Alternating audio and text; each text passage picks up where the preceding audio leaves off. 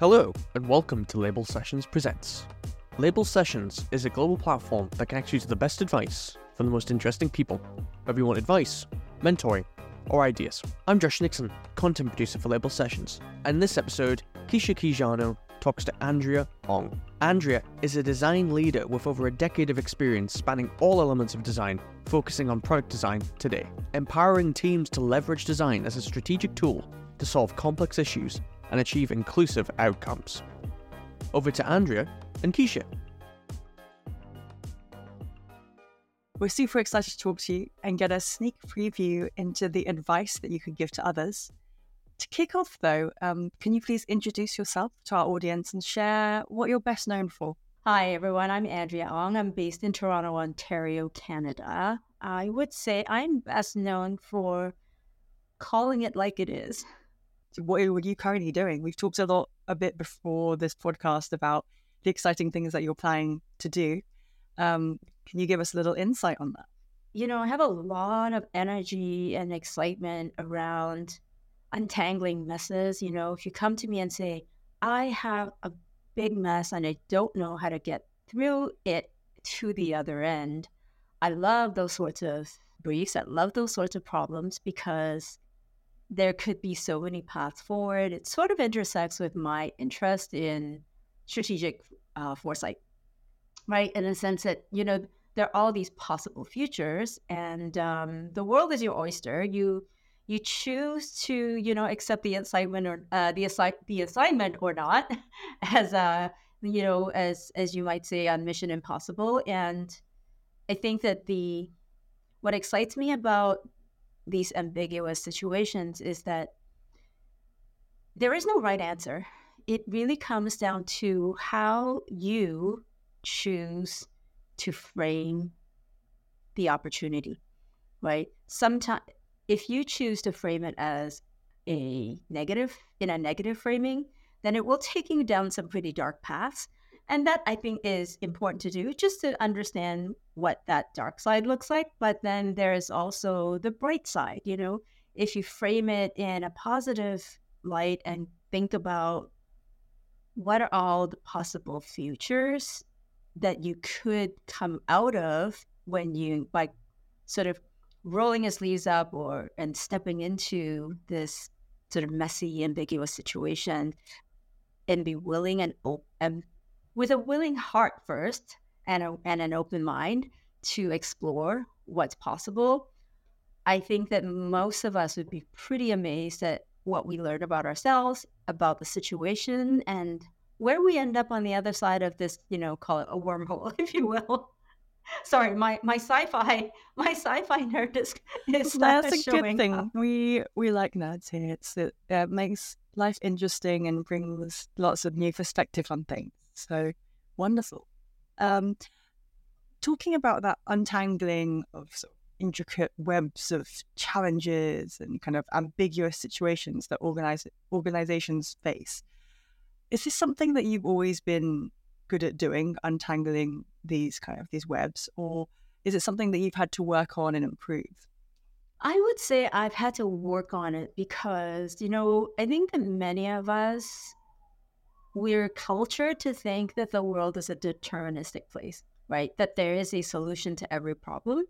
And then we start learning about wicked problems and then, you know, we start despairing. I think that early in my career, I really thought the world was a deterministic place. If only I understood all the risks, then I can mitigate every single risk so that the thing would just be executed perfectly. What I didn't realize was that, wow, what I saw as mitigating risk landed on other people as, boy, you're a real downer. I struggled with that for a long time. And I somehow managed to muddle my way through it with some self-reflection and realize, aha, you know, while the intent is laudable, how I'm going about doing it is just not great, you know, and that this whole like intent versus how you go about doing it is something I continue to struggle with. Sometimes I don't have the best bedside manners, but it really is for me the most important journey that I think I'm still on. is to realize that I learned to love the mess and learn to see it as an opportunity versus a problem. And talking about that process that you're going through, where your current thinking is now, I guess, where's your starting point where it comes to thinking about a project or product plan?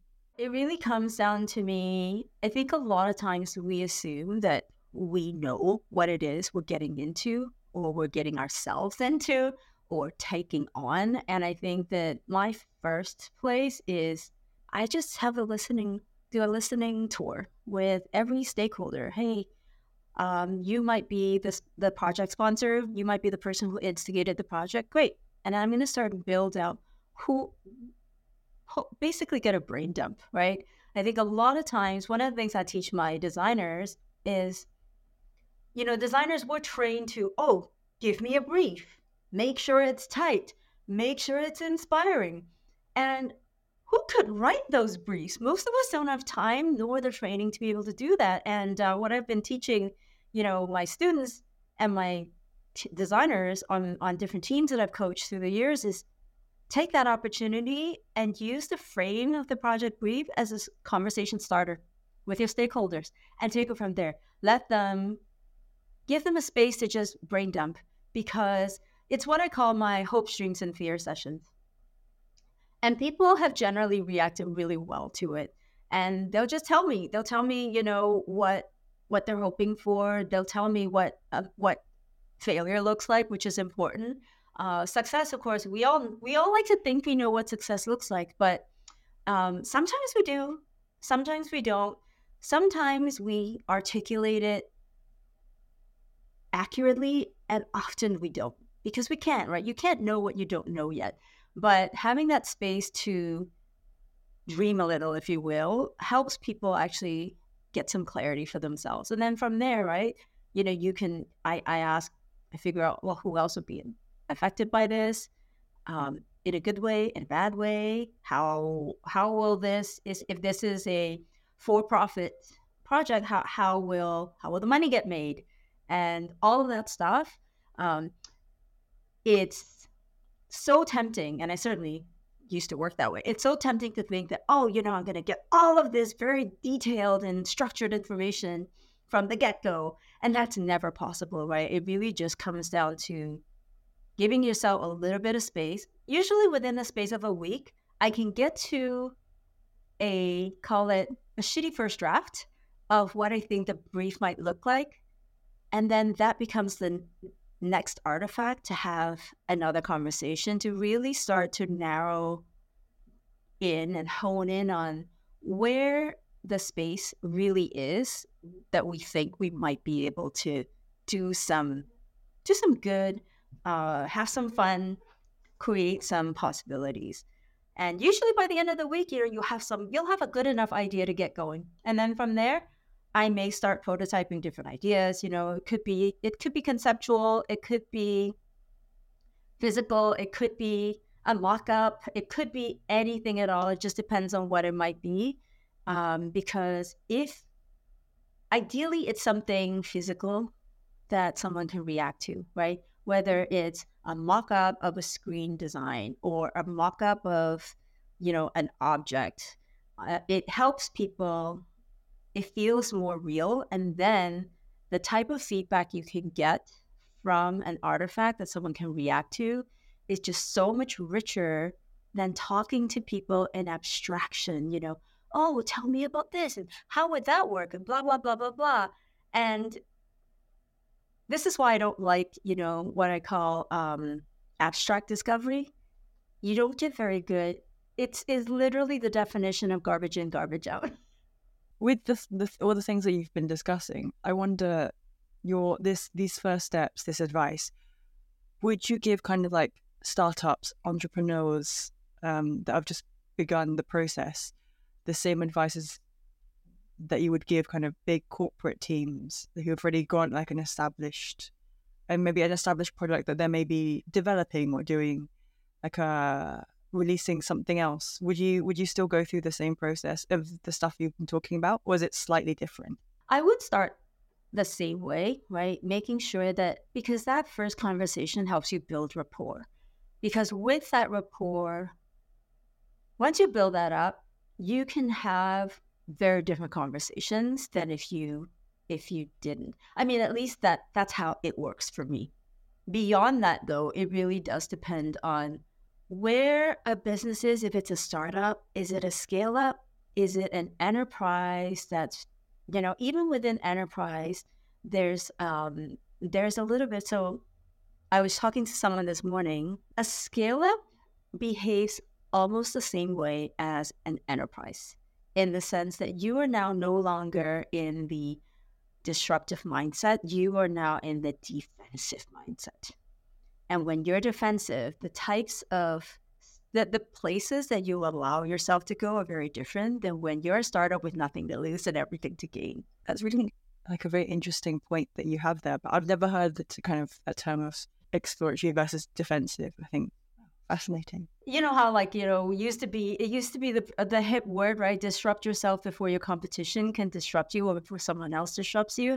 Maybe, well, I don't hear that very much anymore, but I think it is very much still in play. I think that maybe it's just now such a zeitgeist within tech that we don't need to talk about it anymore, right? No sooner than some startup finds traction, you now have product market fit, and you start building into something, and now you're in your growth phase, and everybody's looking to you to get that hockey stick growth trajectory. And now you start thinking, oh my gosh, I can no longer be as adventurous or open-minded as I used to be, because now I have this thing that I can't afford to lose, right? And I think that, you know, between scale-ups and enterprise, where there might be a little bit of a difference, in my experience anyway, right? In a scale-up, you don't have as much runway as an enterprise might, right? So when I worked in enterprise, of course, there are many situations where you really couldn't innovate because, you know, there's legacy systems, there are legacy incentive structures in place, all the rest of this stuff. But when there are sort of innovation budgets, an enterprise... innovation within an enterprise setting can feel very liberating on the one hand, because you tend to have more runway to play with.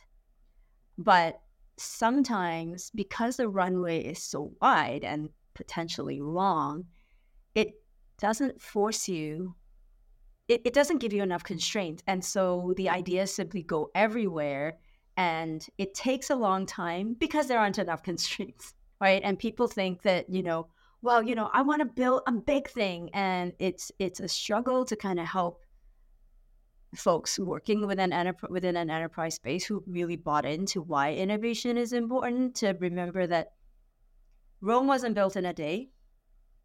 And if we approach innovation work with a monolithic perspective, as in, oh, it has to be scalable from the ground up, then we lose a lot of nimbleness and agility, because now you have to take time to kind of work through the systemic structures of the business. And well, that then slows everything down to a halt. And to me, the risk there is, what if this idea just doesn't land? What if we took so long to execute on this idea that the markets left us? And so that's really truly is a fine balance, and the only way I've, you know, experienced it in terms of how to manage that is you have to have someone who has the right mindset, not to be so in love with the solution as it exists today, not to be so in love with the first solution or even the third solution, and to think that, and to assume that it will work, right? It's much safer to assume that it won't work, because then that forces you to think a little bit more broadly about different possibilities, think a little bit more deeply, but only as deep as you need to get to, right? We can't know everything. There is a little bit of a sense of, you can research something to the nth degree, to the point of, you know, complete knowability. Boy, wouldn't that be great if life were like that? Definitely. I think you mentioned, you kind of touched on it a little bit of what you were saying, but almost talking about teamwork and bringing different stakeholders together. You do a lot of sort of reconciling internal aspirations for, you know, rapid product releases with external demands for like a more measured pace, thinking things through. Could you talk us through kind of the importance of, we were talking about before, the power to act and sometimes the necessity for a neutral third party? Those are sort of, I mean, they're related, but I think they're somewhat tangential, right? The first question really is about balancing the whole Mark Zuckerberg thing from, you know, a decade ago, right? Move fast and break things. I think that, and then, you know, now it's been sort of transformed into, oh, no, it's about moving fast and learning things. I think that in itself, while it's catchy and makes for a really good soundbite, again, context matters, right? If what you are building is, let's say it is for a small group of individuals, and what you're building, the domain that you're building in is less, the consequences of a bad decision needs to be manageable. So, you know, I'll give you an example. A big telco in Canada had switched payroll providers. And, you know, the previous payroll provider was an industry stalwart, big, slow, but dependable. Switching to an upstart provider seemed like a really great idea because, you know, it's more innovative and maybe it's a little bit more responsive, better customer service, maybe a little bit better price point. But what had happened was for the last 3 months, there have been payroll issues. People were not getting their paychecks. That's a very different scenario because the impact and consequences are much different than I build an app for people to have fun with and it doesn't work. And especially if the app is free because, you know, I'm planning to monetize it. But right now it's still in the building the audience phase. So if the app fails and the audience is unhappy, that's okay because the audience is actually the product. But let's say my app has developed enough traction in the market and now I have advertisers and other folks who pay to ensure that this app works. And then I go offline or I have some serious bugs in the system that prevents people from accomplishing their goals, especially the people who have paid the money to accomplish those goals. Now my room for error, my margin for error, and my buffer for experimentation is a little bit narrower, and I have to be smarter about how I experiment. It doesn't mean you can't experiment anymore, but it means you have to change how you experiment. You know, in those two scenarios that I talked about, I think potentially it depends on the scenario. I think that often, I think the cue for getting a third party involved, for me, usually the signs are people are stuck or there are a lot of moving parts and no one is sure how to orchestrate the movement of all those moving parts. And so think about it like, you know, an analogy I've been using lately is, when you're a startup, it's as if you were just your individual person. So let's say it's you and me, a few other folks in the room, and you know the job at hand is to spin. And so we spin on our own axes, we spin on our own circles, and we can spin as fast as we want. We can spin in any direction we want because we're independent. We're not interconnected. But now, as a scale up, us or an enterprise, we're now holding hands. And we might be holding hands crossed. I might be holding hands with someone in front of me and someone behind me. Someone else might be hooking their foot into my left ankle. So now we're interconnected in many ways. And now someone says, now spin. It's going to be a lot harder to spin as a single unit when you're all interconnected that way. And this really comes down to, I think, a you know, you can't see the forest for the trees situation. If you're enmeshed in all these hand holding and ankle connections, it's harder to be able to see, you know, when you should time it and which direction you should spin. Whereas a third party can have a completely different point of view and vantage point, as well as altitude, and then be able to say, hey, you know, that part of the system is a little bit more, it may be the limiting factor here. And so use that as a pivot point, because the more loosely connected pieces can then, it's almost like, you know, you have a train and you have a caboose, right? And the more loosely connected pieces have a little bit more flexibility to move around than the more tightly coupled pieces. This podcast is brought to you by Label Sessions, the global platform that connects you to the best advice from the most interesting people. Around the world, we work with brands to connect their people to true leaders, just like the people you hear on this podcast, for live sessions of advice, mentoring, or sometimes to collaborate on ideas. To find out more, visit labelsessions.com and book in for a demo with our team. Jumping to a kind of a different topic on that. So we've talked pre-recording about the importance of recognizing the impact of human dynamics on success. You mentioned in projects that you like to create spaces for your team to share their experiences, that it fosters kind of a collaborative environment where each voice is heard. Was this inspired by someone in the past doing this on a project that you were on? Or is this something that you kind of just come up with? Yeah, you know, I wish someone would have shown me that, but, you know, I stumbled along for a very long time until someone sort of said, well, have you spoken to anybody about this? And it just stopped me cold.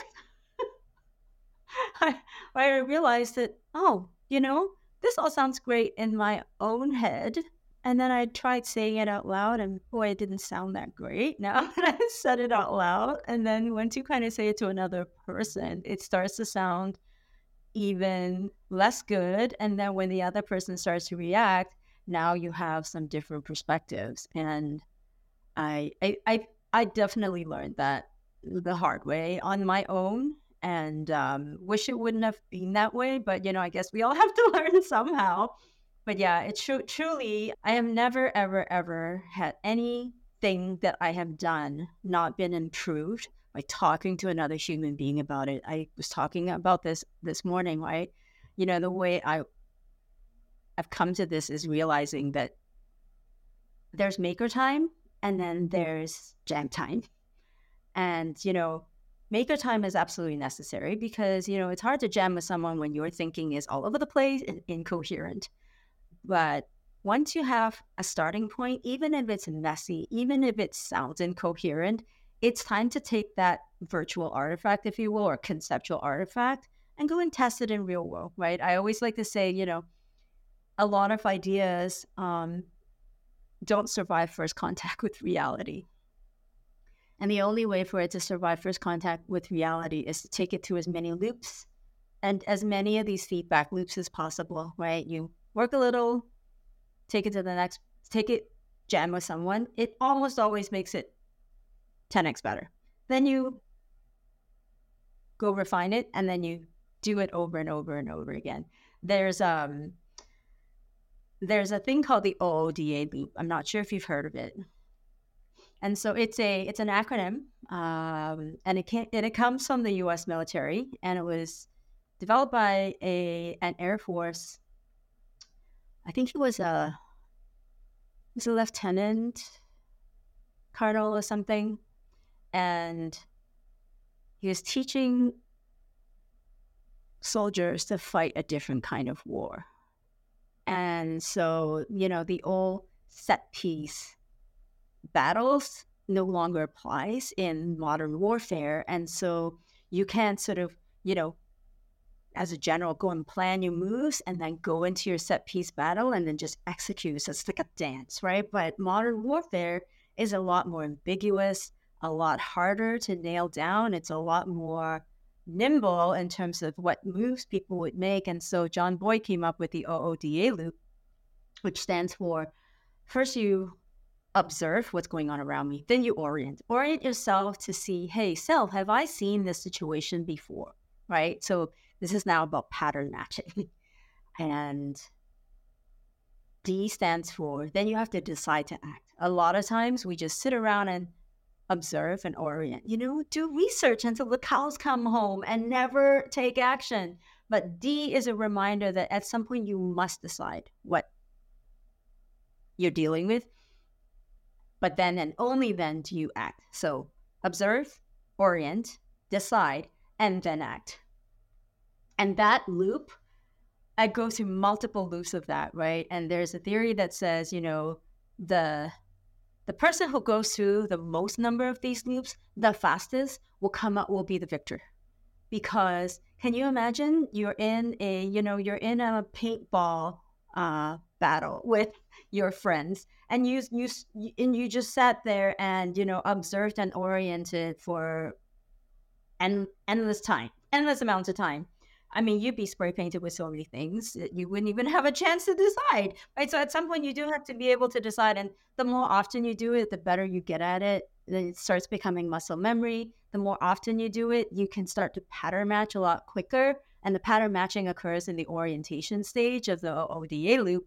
And so with these pattern matching, you now develop heuristics, and heuristics at the end of the day is just a simple survival mechanism to ensure that, you know, hey, lion, ooh, run, versus lion, let me just orient. Is this some kind of like a feline, you know? And next thing you know, Yeah, I like that. I think that people need OODA on a post-it note, just on the side of their laptop or their computer screen, until that becomes second nature. Yeah, and you do have to. You can't learn this intellectually, right? You have to actually just physically work through it. I was talking to one of our customer I was working with, because I was having a customer advisory board session with him. And, you know, he said, Andrea, like the team still doesn't have the muscle memory to use the software in that very intuitive way, if you will, right? You know, the way we would intuitively know to swipe left, swipe up, all that kind of stuff. It takes time to build up that muscle memory. And the only way you build up that, well, it's called muscle memory for a reason. No, exactly.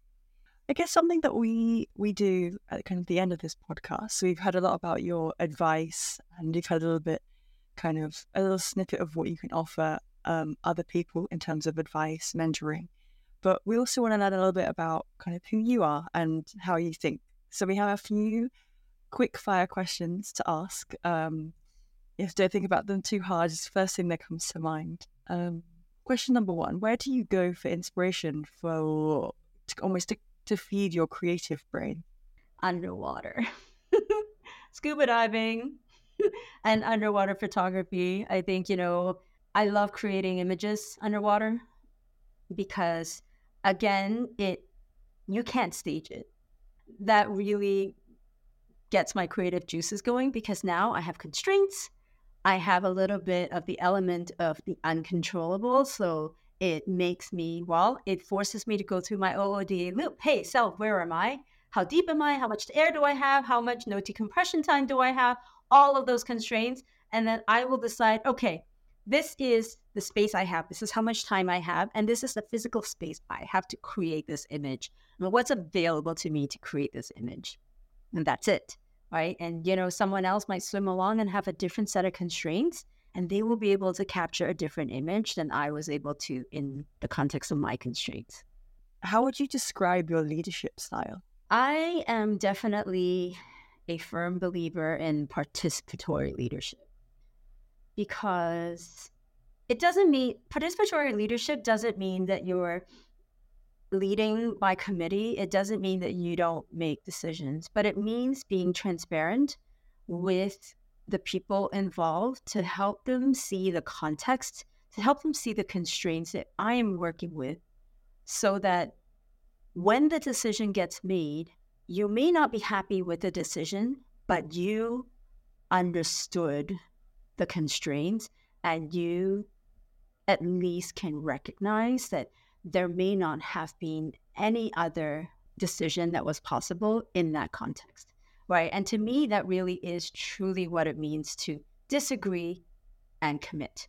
a lot of people think that disagree and commit is, you know, well, I don't like your idea, so, but you're telling me I have to move forward and then with it anyway, I have to play along anyway. Well, I'm going to be very resentful the whole entire time and all the rest of that. And you can't blame them for thinking that if they didn't have the opportunity to understand the context that led to the decisions, right, that were made. The next question I have, so I have two more questions. Next one is, what is the best piece of advice that you have ever been given? It was from a book by Michael Bungay Stanier, who is a Vancouver-based coach. He just won the Marshall Goldsmith Coach of the Year award. So, you know, pretty legit. I was struggling through some leadership styles and work styles back in the day. And one of my product owners said to me, Andrea, you need to read this book. And so he told me which book to read. I read that book, and it was What Got You Here Won't Get You There. From there, I started exploring, and that's what led me to Michael Bungay Stanier and the coaching habit. You know, there are 7 coaching habits in that book. Let me tell you, I just remember the one because the one is so powerful. It has stood me through so much drama. And that one number one piece of advice that he gives is stay curious with just one more question. Because before that book, there was another piece of advice that one of my managers had given me, and it was be humble. And then Michael came up with this, be curious for one more question. And really, I think the curiosity is the foundation of humility. If you truly want to be genuinely, authentically humble, it's not about putting yourself down. It's not about self-deprecation. It is about curiosity. Hey, tell me more about this thing. I see. Is there anything else you want to tell me? And what else, right? That question, and what else? And it's amazing how much you learn, which is so much more powerful than simply being given a solution. I definitely agree. I guess with all of that, I have one more question to ask you. It's a question that we ask all of our guests here on the podcast. It's a bit of an odd one to start with. But I'm odd, so I'm okay with that. I guess now the question kind of links on a scale of 1 to 10. How weird are you? I would say I'm an 11. You know, on my personal blog, my self-description is, you know, I do a lot of stuff. I'm a part-time underwater photographer, part-time sailor, part-time a lot of things, but I am a full-time misfit. Absolutely love that.